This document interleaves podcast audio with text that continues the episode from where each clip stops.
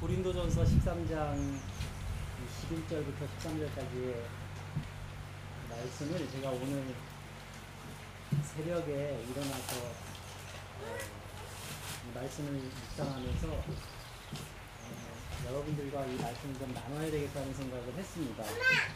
그, 어저께 여러분들과 함께 이렇게 자연 속에서 또 함께 어, 편안하고 즐거운 시간을 가지면서 어, 저 역시도 너무 기뻤고 또 즐겁고 편안한 시간이었습니다. 그래서 어, 제가 여러 가지 이제 평소에 생각하면서 지내는 어, 여러 가지 이제 묵상의 제목들이 있는데 어, 어떻게 하루 시간을 보내면서 그 중에 제일은 사랑이다라고 하는 어, 제 마음의 은혜가 있었습니다. 그래서 그 말씀을 좀 나누고 싶은데요. 어, 요즘 한국에 저도 들은 이야기인데 가나안 성도라는 그 성도들이 있답니다. 들어보셨어요? 가나안 성도라고 있고요. 조심. 예? 핸디 조심. 아 예. 가나안 성도 들어보셨어요? 가나안 성도가 뭐냐면 거꾸로 하면 안 나가. 교회 안 나가. 그래서 그 안 나가 성도. 어 그래서 그걸 거꾸로 하면 가나안. 그래서 안 나가.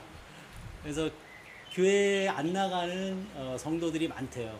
근데 왜 성도냐 하면 교회는 안 나가는데 자기 스스로 나는 믿음이 있다고 얘기를 한대요. 그러니까 나는 하나님의 자녀라고.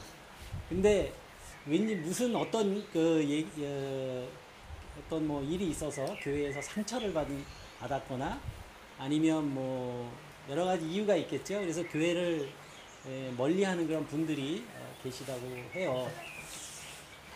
어, 그런데 그 제가 한국에서 그러한 일들이 점점 많아지고 있다는 소식을 들으면서 어, 사실은 별로 그렇게 중요하게 생각을 안 했어요.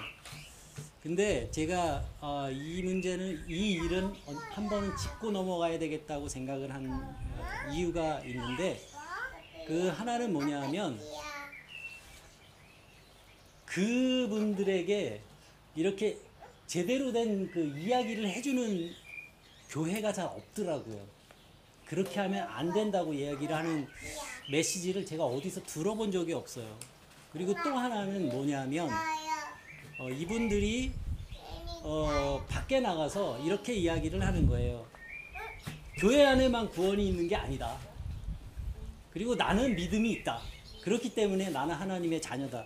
이렇게 얘기를 합니다. 어, 그래서 저는 어, 대부분의 이제 교인들 중에 어, 여러분들 중에도 신앙생활을 잘 하고 계신 분에게 어, 이런 분들에게 어떻게 해야 되니 이 얘기를 하면 좋을까요? 그러면 잘 대답하실 말씀이 좀 막막할 거예요. 그래서 어, 우리 유로룩스 교우들과 오늘은 어, 좀 이러한 문제들을 한번 좀 이야기하면서 제대로 된 그 믿음이라고 하는 게 뭔지 좀 말씀을 좀 어, 나눠보고 싶었습니다. 그래서 그 가장 중요한 거는 과연 어, 믿음이 뭔가, 믿음이 뭐냐, 그리고 구원이 뭐냐라고 하는 겁니다. 저는 그 이거를 어떻게 어, 설명하면 우리가 쉽게 이해를 할 수 있을까 이렇게 생각을 하다가 하나의 비유를 생각했어요. 그게 뭐냐 하면 우리 교회 여기에는 없는데 만약에 초등학생 이제 어린이가 있다고 그래봐요. 한 2학년쯤 됐다고 생각해봐요. 근데 이 아이가 학교를 가는데 학교가 재미가 없는 거예요. 재미가 없어가지고 맨날 뭐 학원에서 다 배운 것만 가르치고 뭐 배우는 것도 없는 것 같고 그렇다고 재미가 있는 것도 아니고 그래서 이 아이가 어느 날 그렇게 생각한 거예요. 학교는 필요 없는 거야. 학교를 없애야 돼. 만약에 이렇게 어, 이야기를 하고 생각을 한다면 과연 그 아이의 생각이 맞는 것일까 이런 생각을 했습니다. 어, 비유가 적절한지는 모르겠는데 우리들은 여기 있는 우리들은 다 어, 그리고 어른들은 어, 알고 있는 사실이 한 가지가 있어요. 뭐냐면 이 아이에게는 어, 학교가 어, 뭐1 더하기 1은 2 이런 공식이나 아니면 어, 재미없는 뭐 영어나 뭐 이런 거를 맨날 배워야 하는 그러한 장소가 아니라 본래 학교라고 하는 거는 어, 공동체의 생활을 통해서 어떤 사회성을 배우고 또 사람이 살아나가는 데 필요한 유익한 것들을 배울 수 있는 그런 곳이 에, 학교잖아요. 근데 이제 아이에게는 어, 그러한 의미가 아직 그 잘 이해가 되지 않는 부분이 있기 때문에 에, 아이의 이렇게 이- 어, 순진한 어, 눈으로 봤을 때는 그러한 학교가 어, 불필요한 것으로 보여질 수도 있다는 어, 그런 생각은 합니다. 그렇지만 어, 이 어린아이의 그런 순수한 어쩌면은 좀 철이 없는 그런 생각이 반드시 옳은 생각은 아닐 거라는 겁니다. 저는 어, 한국에서 이제 많이 요즘 이렇게 교회를 떠나시는 분들 중에 어, 교회 밖에도 구원이 있다라고 하는 그런 말씀, 그 주장을 하고 싶어 하시는 분들에게 뭐 해주고 싶은 이야기가 있어요. 그거는 아니다. 근데 왜 아니냐를 저는 분명하게 오늘 좀 말씀을 드리고 싶습니다.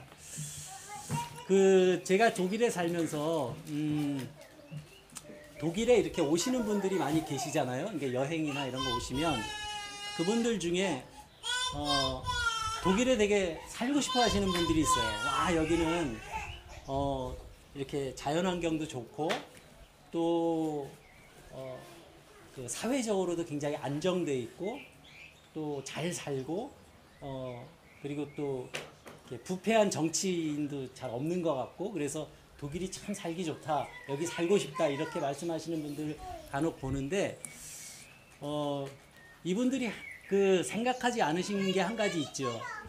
독일이라고 하는 나라를 보면 지금의 이렇게 안정되고 그리고 또 사람이 어, 살만한 그런 나라를 만들어 오기까지 수많은 사람들이 수고하고 인내하고 노력했다고 하는 겁니다.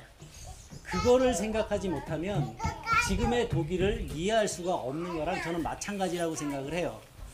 그래서 어, 누군가가 애쓰고 수고하고 인내한 그런 시간이 있었기 때문에 독일이라고 하는 나라는 지금과 같은 뭐 사회적으로 안정되고 또 정치적으로도 이렇게 굉장히 청렴하고 또 경제적으로도 잘 사는 그런 어, 나라가 어, 되었다고 저는 생각을 해요. 근데 사람들은 어떠한 그 생각을 많이 가지고 있냐 하면 음, 생각과 행동이 어, 잘 일치하지 않는 그런 생각들을 많이 합니다. 흔하게. 근데 그게 반드시 그, 그런 생각을 하고 싶어서라기보다는 자연스럽게 하는 것 중에 하나예요. 여기 이제 여성분들이 많이 계시니까 한 가지 예를 들면 어, 농, 이게 채소나 이런 거를 우리가 살 때, 어, 유기농으로, 우리 박선희 자매님, 유기농으로 지은 농장, 농산물이 좋은 거죠? 농약 안 치고. 근데 슈퍼에 가면 그런 거 사세요? 안 사시죠? 왜 안 사세요? 네? 가보면 그 제품은 성원을 안 하는지 안 사서 그런지 그거는 신선하지가 않아. 어, 그리고 빨리 수요가 공급이 많아서 많이 이렇게 팔리는 제품이 훨씬 그래서 안 사, 그리고 뭐 사세요? 어떤 걸 사세요? 그냥 가서 보고 제일 깨끗해 보이고 싱싱해 보이고 그런 그런 거 사시잖아요. 근데 제가 농사를 져 보니까 유기농으로 지금 건강한 채소는요 싱싱하고 건강해 보일 수가 없어요. 그러니까 그게 뭐냐 하면은 우리가 누구나 생각을 하기를 아 농약도 안 치고 어 좀 건강한 채소를 어, 사고 싶어 하지만 실제로 내가 가서 슈퍼에 가서 살 때는요 유기농으로 그 지은 농작물은요 신선해 보이지가 않고 벌레도 많이 먹습니다. 근데 그걸 사주는 사람이 없으면 요 유기농으로 농사를 질 수 있는 사람이 없는 거예요. 근데 우리는 생각은 그렇게 하지만 아 농약도 치면 안 돼. 유기농으로 농사 져야 돼. 이렇게 우린 생각은 하지만 실제로 내가 가서 살 때는 눈에 보이는 게 좋은 거, 깨끗해 보이는 거. 근데 그렇게 자란 채소들은요 농약을 많이 줘야 돼요. 그래야 벌레도 안 먹고 그리고 시- 그런 그 상품성을 유지할 수 있기 때문에 어, 그렇게 하는 겁니다. 이런 거를 일컬어서 생각과 어, 우리의 어, 이게 우리가 실천하는 행동이 다른 거를 한국말로 어려운 말로 이율 배반이라고 그래요. 그러니까 생각과 내가 하는 행동이 다른 거예요. 그런데 우리의 신앙생활에도 이런 게 굉장히 많아요. 그러니까 가나안 성도들의 그 생각은 우리가 쉽게 이해할 수 있습니다. 뭐냐 하면 교회가 너무 어, 타락한 것처럼 보이는 거야. 아, 목사들 먹기나 좋아하고 말이야. 저는 먹는 거 별로 안 좋아해요. 근데 어, 그렇게 보인단 말이야. 그러니까 싫은 거예요, 그런 게. 그 마음은 이해가 돼요. 그런데 여러분, 어떻게 하면 우리가 건강한 교회를 만들 수 있을까요? 건강한 교회를 만드는 방법이 있을까요? 목사들이 먼저 잘해야 되겠지, 물론. 어, 그런데 건강한 교회는요, 목사들을 많이 혼자서 만드는 건 아닙니다. 저는 그렇게 믿어요. 우리가 만약에 정말 하나님 앞에 정말 그 아주 아름다운 교회 그리고 건강한 교회를 만들려면 목회자와 교우들이요 한 마음이 돼야 돼요. 그리고 함께 그것을 고쳐나갈 수 있는 용기가 우리에게 필요합니다. 그래서 이 가나안 성도들에게 없는 것이 무엇일까 제가 생각을 해봤는데 이분들에게 없는 게 있어요. 뭐냐하면 이 성경 말씀을 보면 왜 오늘 고린도전서 13장의 뭐 말씀을 보면 믿음과 소망과 사랑을 이야기하잖아요. 그런데 여러분들 이 믿음과 소망과 사랑 뒤에 따라오는 게 있다는 걸 아세요? 이걸 구분할 수 있으세요? 바울이 이거 얘기를 했는데 믿음이 있으면 따라오는 게 있고요. 사랑이 있으면 따라오는 게 있고 어? 소, 소망이 있으면 따라오는 게 있어요. 그게 어디에 나오냐면 데살로니가 전서 1장 3절에 나옵니다. 한번 찾아보실까요, 지금? 우리 신약 성경 데살로니가 전서 1장 3절 말씀을 한번 찾아봅시다. 데살로니가 전서 우리 이번 야외 예배를 위해서 많이 수고해 주시는 우리 홍미양 여성교회 어, 회장님께서 한번 큰 소리로 데살로니가 전서 1장 3절 한번 읽어 주실래요? 너희의 믿음의 역사와 사랑의 수고와 우리 주 예수 그리스도에 대한 소망의 인내를 우리 하나님 아버지 앞에서 끊임없이 기억하노니 네, 아멘. 이게 무슨 말이냐면 바울이 데살로니가 교회 교인들에게 편지를 썼어요. 그러면서 이 데살로니가 교인들을 칭찬하고 있는 건데 그게 뭐냐면 바울이 보기에 이 데살로니가 교인들에게는 믿음이 있는데 믿음이 있기 때문에 어떤 일이 있었냐면 믿음의 역사가 일어나는 거예요. 믿음으로 하는 일들이 나타나는 거예요. 이 데살로니가 사람들의 그냥 믿음만 갖고 있는 게 아니라 믿음이 있기 때문에 그 믿음으로 인해서 나오는 역사가 있는 거예요. 그리고 사랑이 있잖아요. 사랑. 그 사랑을 자기 혼자 갖고 있는 게 아니야. 사랑을 갖고 있으면 반드시 따라오는 게 있습니다. 그게 뭐냐면 사랑의 수고예요. 우리가 그 남편과 아내를 사랑하잖아요. 그러면 그 사람을 위해서 우리가 수고하잖아요. 그 사람을 위해서 어, 헌신하잖아요. 그 사람을 위해서 뭔가를 해주려고 하는 것처럼 내가 사랑하는 대상이 있으면요. 그 대상을 위해서 수고하게 돼 있거든요. 데살로니가 교인들은 그러한 그 사랑을 가지고 수고하는 사람들이었던 거예요. 그래서 사도 바울이 어, 그 사람들을 그렇게 칭찬하는 거예요. 그리고 뭐예요? 우리 주 예수 그리스도 안에 있는 소망 안에 있는 뭐예요? 인내. 소망을 가진 사람은 인내하는 거예요. 그래서 우리가 믿음과 소망과 어, 사랑을 이렇게 이야기하는 게 믿음, 소망, 사, 사랑 그게 다 좋은 말이라 그런 게 아니라 믿음이 있는 사람에게는 믿음을 통한 역사가 나타나고요. 사랑을 가- 가진 사람에게는 사랑의 수고가 나오는 거고 그리고 그 소망을 가진 사람은 그 소망으로 말미암아 인내하게 되는 겁니다. 이게 사도 바울이 이 고린도전서에서 이야기하는 것과 이 맥을 같이 하는 그런 이야기입니다. 그래서 많은 사람들은요 어떻게 생각하냐면 믿음에 대해서 이야기하잖아요. 내가 이렇게 막 또 이웃이나 뭐 같이 사는 사람에게 이야기를 하면 이야기를 함으로 해서 내가 믿음이 생긴다고 생각해요. 그러니까 뭐냐 하면 정의에 대해서 막 이야기를 하면 말을 하는 걸 자체로 내가 정의로워진다고 생각해. 그리고 내가 만약에 하나님에 대해서 이야기하잖아요. 그러면 이야기함으로 해서 내가 거룩해진다고 생각해. 그런데 이것은 사실이 아닙니다. 속고 있는 거예요. 뭐냐 하면 내가 정의로운 사람이려면 말이 아니라 나의 삶이 정의로워야 그 사람이 정의로운 사람이 되는. 내가 믿음이 있는 사람이 되려면 말을 하는 사람이 아니라 그 믿음대로 사는 사람이 돼야 돼요. 그리고 하나님을 사랑하면 그 하나님을 사랑하는 그 삶의 모습이 드러나야 되는 겁니다. 이게 굉장히 중요해요. 그래서 우리는 어, 그 믿음의 삶을 살아가면서 그 생각을 항상 해야 돼요. 그렇기 때문에 이 믿음과 소망과 사랑이라고 하는 거를 우리가 쉽게 생각하면 안 됩니다. 과연 그 이제 가난한 성도들 이제 교회를 뛰쳐나가서 밖에서 그렇지만 나는 믿음의 섬이다. 어? 나는 잘 지키면서 살 수 있을 것 같다.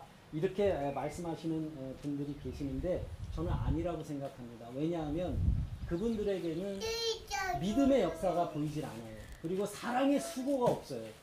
그리고 소망의 인내가 없기 때문에 그것은 잘못된 믿음을 배웠거나 아니면 그것을 잘못 알고 있는 거라고 저는 생각해요. 그래서 어, 저는 제 뭐 후배들이나 다른 동료 목사들에게도 어, 그분들을 어, 가르쳐 가르쳐야 된다고 이렇게 많이 이야기를 합니다. 과연 교회 밖에 구원이 있나? 교회 밖에는요 구원이 없어요. 왜냐하면 교회 밖에 구원이 있다고 말은 할 수 있어요. 근데 교회 밖에 구원이 있다고 주장하려면 그건 기독교가 아니에요.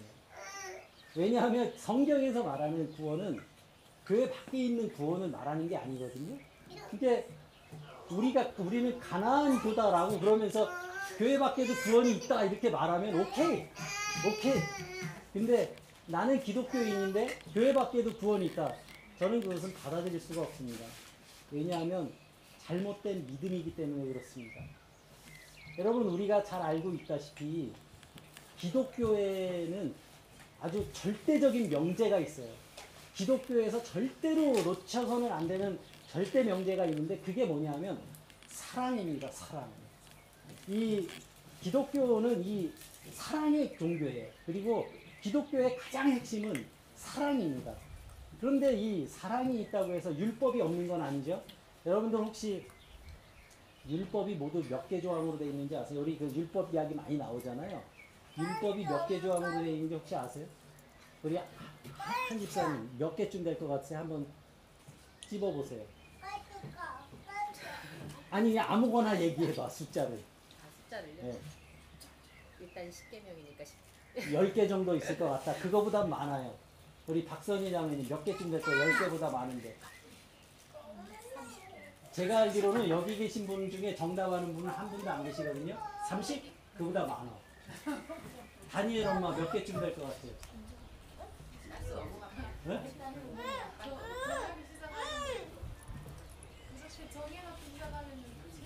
아 있어요. 정확해요. 정확하게 숫자가 있어요. 100개?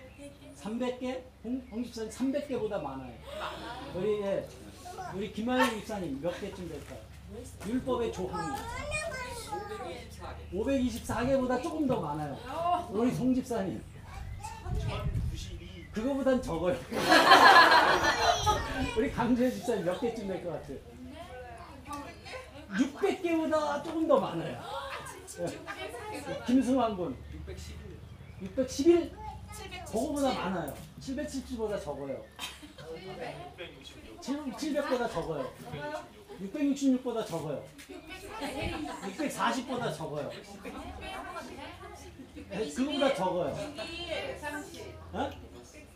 630보다도 적어요.